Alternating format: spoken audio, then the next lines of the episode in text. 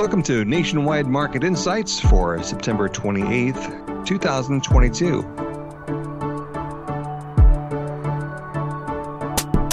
Coming off the North American International Auto Show, we thought it'd be a good time to share our outlook on the auto market. It's been a rough road for autos. Light vehicle sales have struggled to gain traction over the pandemic as COVID induced shortages of computer chips slowed auto production nearly to a halt. This resulted in some very low inventories at showrooms and, of course, much higher prices for both new and used cars. This is Brian Kirk, and joining us today we have Ben Ayers, Senior Economist of Nationwide. Hello, Ben. Thanks for joining us today. Yeah, thanks for having me. Well, Ben, let's go ahead and start off with the supply side of the auto market. Can you tell us what's the latest on auto production that you've seen? Sure. Well, as you noted in the opener, really it's been lack of supply that has been the primary reason for the slump in auto sales over the past years, not a drop off in demand. Uh, and after surging in early 2021, light vehicle sales really dropped off sharply over the past 18 months and averaged about 13 to 13.5 million unit sales per month over the past year. That's far below the pre COVID average of around 17.0 million average annualized sales per month. So clearly a sharp drop off from pre COVID and really much weaker than we would expect given the very strong economic growth that we've had over the past two years. Really, new car inventories have been the main reason. We've seen new car inventories at record lows over 2022, down to about 15 to 30 days of inventory at most auto showrooms this summer and that compares to about 80 to 90 days normally that we see. So, as has been the case over much of the past two years, it's hard to buy a car if you can't find one. Uh, but there is some good news on the horizon. Uh, we are seeing that chip availability has improved in recent months. We're seeing a general healing of supply chains across the globe, and that's also impacting the semiconductor industry. So, as automakers have been able to find more chips, they've been able to make more cars.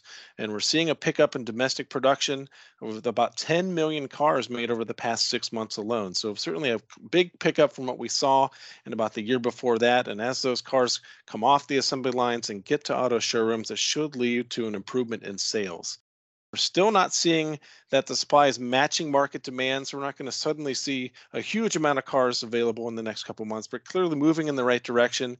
And about a year from now, maybe a little bit more, we should see a little bit more normal supply conditions within the market, um, even with those many automakers facing pretty high costs of production. That is some pretty good news. Uh, thanks for that, Ben. How about on the other side, then, from the consumer side? What are the demand conditions looking like right now? I mean, right now, of course, we know costs are up across the economy.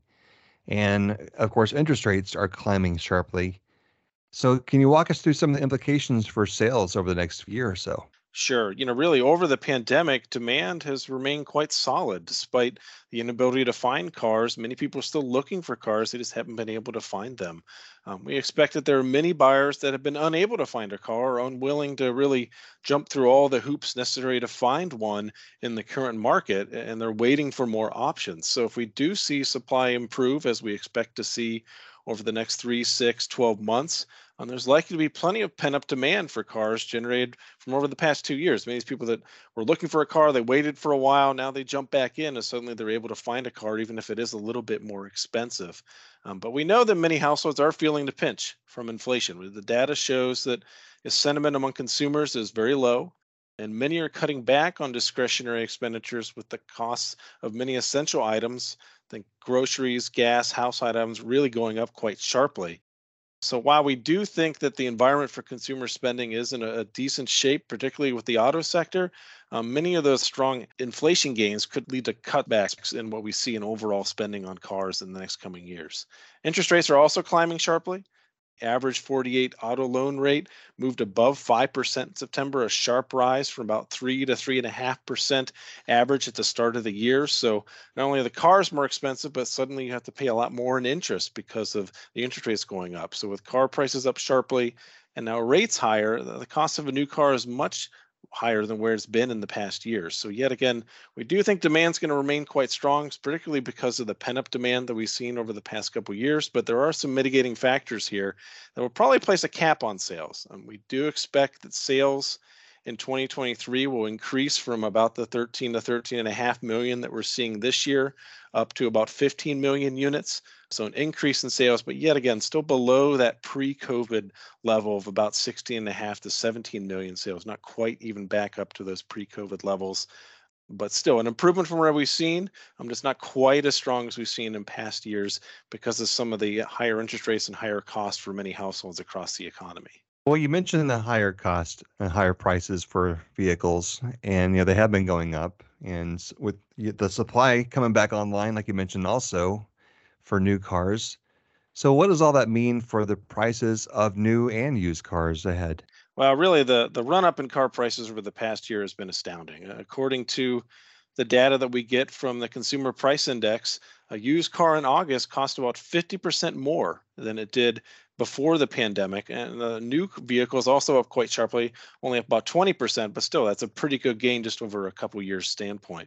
And this is entirely due to the inability to get new cars, um, which really drove up the demand and the prices for vehicles across the market. Many people said, well, I can't find a new car because they're not available. I'm going to shift to the used car market. And yet again, led to a sharp increase in auto prices. And, and really, that's been a key driver also of the jump in overall inflation readings that we've seen across the economy clearly this pace of increase is just not sustainable and as we've already seen some some easing of used car prices in particular uh, the Manheim Used Vehicle Value Index dropped sharply in July and August as demand has really cooled in recent months. Um, new car prices haven't really shown much rolling over yet, um, but with supply likely to increase soon, we're likely to see at least lower average price gains in the years ahead as, as we see the, the supply demand balance get back into, into balance. Um, used cars, um, which increased much more sharply, likely have further to drop as the market for autos normalizes.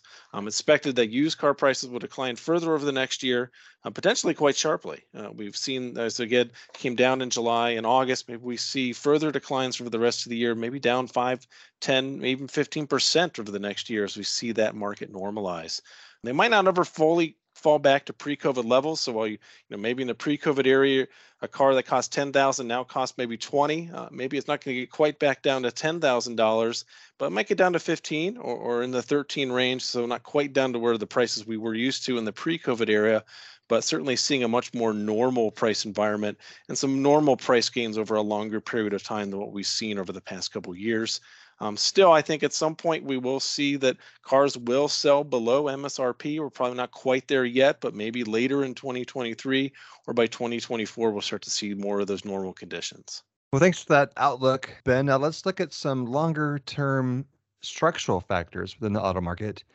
At the recent auto show, a lot of the automakers unveiled a lot of their new EV or electric vehicles on display. And there's been a lot of that in the news recently, too in addition to ride sharing in the news. Um, so, how does this impact our view of the future of the auto market? Sure. You know, two items that have been in the news in the auto industry for a while, but certainly coming clear into focus in recent years as there's this more adoption of this, and certainly, as you said at the, the recent auto show, more uh, options available from many automakers. There's responding to a growth in consumer awareness and stronger demand uh, across the market for these type of vehicles. Now, first, what's what's kind of level set on the sizing of the EV market relative to the total auto space? There's about 250 million registered light duty vehicles in the United States. Of these, it's estimated there's only about two to three million plug in EVs and, and an additional six to seven million hybrid vehicles. So you add that up, um, that's still a pretty small share of the cars on the road. And, and even if every car sold over the next decade was an EV, which is unlikely to be, um, it would take a long time for the majority of cars in the US to switch away from gasoline consumption. So I think some of those commentary where you hear these estimates of, well, every car on the road is going to be an electric vehicle within a decade or two, I think that's still, we're still talking probably more several decades than, than a decade or two. But you know, clearly it's a growing share. Uh, as we mentioned, you're seeing more EV options each year. The sales of electric vehicles are expected to triple by 2025 and continue to grow from there. Uh, in particular, there's lots of evidence that shows that electric vehicles can last longer, uh, given the efficiency of the electric and the battery components compared to the wear and tear you traditionally see from a, a combustion engine. And this could mean that auto sales struggle to increase in coming decades as consumers make you know an auto purchase less often you know maybe instead of getting a new car every five to seven years if they have an ev that they last longer maybe they don't buy something every 10 to 12 years. And certainly as that plays out over the across the broader auto market space could mean that people switch over these cars a little less often Car sharing is another growing trend. We're hearing a lot more about. It's still relatively in its infancy, um, but it could have an impact on auto sales production in the future as well. That means that really the standard assumption of two cars per household might become obsolete in the future as people find new ways to split the cost of, of car ownership. Maybe you know you have one car per household, or you have a car that you know someone uses just a couple days a week, and they're sharing it with people broadly, and it reduces the amount of cars that each household needs to have on average. You know, while the population of the U.S. is certainly continuing expected to grow, and that would mean more likely drivers, these different factors, whether it's EVs or whether it's car sharing or, or, just people not needing cars as much because of change in lifestyle, means that the total number of vehicles on the road may level off or may even see a decline. And that certainly has some big important implications for the entire industry as we look ahead to the future. Well, let's keep going down that path then, because, you know, as a result of the pandemic, a lot of things were closed. People weren't driving as much as they did before that. So, you know, if we keep kind of going down that path, how do you think this change will impact consumers, how they use their vehicles in the future? Sure. Yeah, it kind of gets back to the previous topic. We were talking about lifestyle changes for for many of the normal car purchasers. You know, life has really returned to normal in many capacities, but really our driving behavior has not.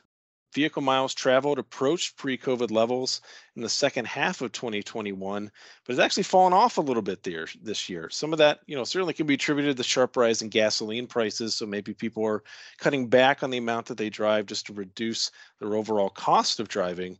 Um, but still, really, I think it points to a change in behavior that we've seen because of the pandemic, and particularly commuter traffic. Uh, commuter traffic remains down across the board. And, you know, depending on how things play out over the next three to 10 to a couple of decades, may never fully return to typical levels as work from home options are relatively ingrained in many industries. And certainly many people are adjusting the way they approach their work lifestyle. And, you know, they still have an office. They might only go in a couple days a week as opposed to every day. And as that adds up across the economy, you see a much lower total amount of vehicle miles traveled across the board in response to these changing commuter trends. Um, with fewer cars on the road during key commuting times, this could mean reduced traffic accidents. Um, and it has some certainly some important implications for the amount of repairs and the cost of repairs that we see across the industry. And if you're driving less, you know, that means lower miles traveled each week. That that could also help to extend the life of many cars. So maybe, you know, yet again, you're you're making that purchase less often because either your car is able to last longer because you're not putting as many miles on it, and or you maybe you, again bought that electric vehicle that lasts a little longer on average. So some households may decide they can get by with one car if they're not actually commuting nearly as often, or then maybe they'll pursue those car sharing, car sharing options across the market. So, yet again, a lot of change that could potentially happen. Um, this is not going to happen overnight, uh, but there are some key trends here to follow, which may force some large changes in the number of vehicles sold and certainly the way that we as consumers interact with the auto market as we look forward for the coming decades. Well, thank you, Ben, for updating us today on the auto market. Sounds like, like you said, there's a lot of changes potentially uh, coming ahead. Something we'll definitely want to continue to watch out for Thank you very much for listening today. Make sure you subscribe to this podcast so you can be notified as soon as each and every episode is released. So until next time, this is Brian Kirk with Nationwide Market Insights. The information provided by Nationwide Economics is general in nature and not intended as investment or economic advice or a recommendation to buy or sell any security or adopt any investment strategy.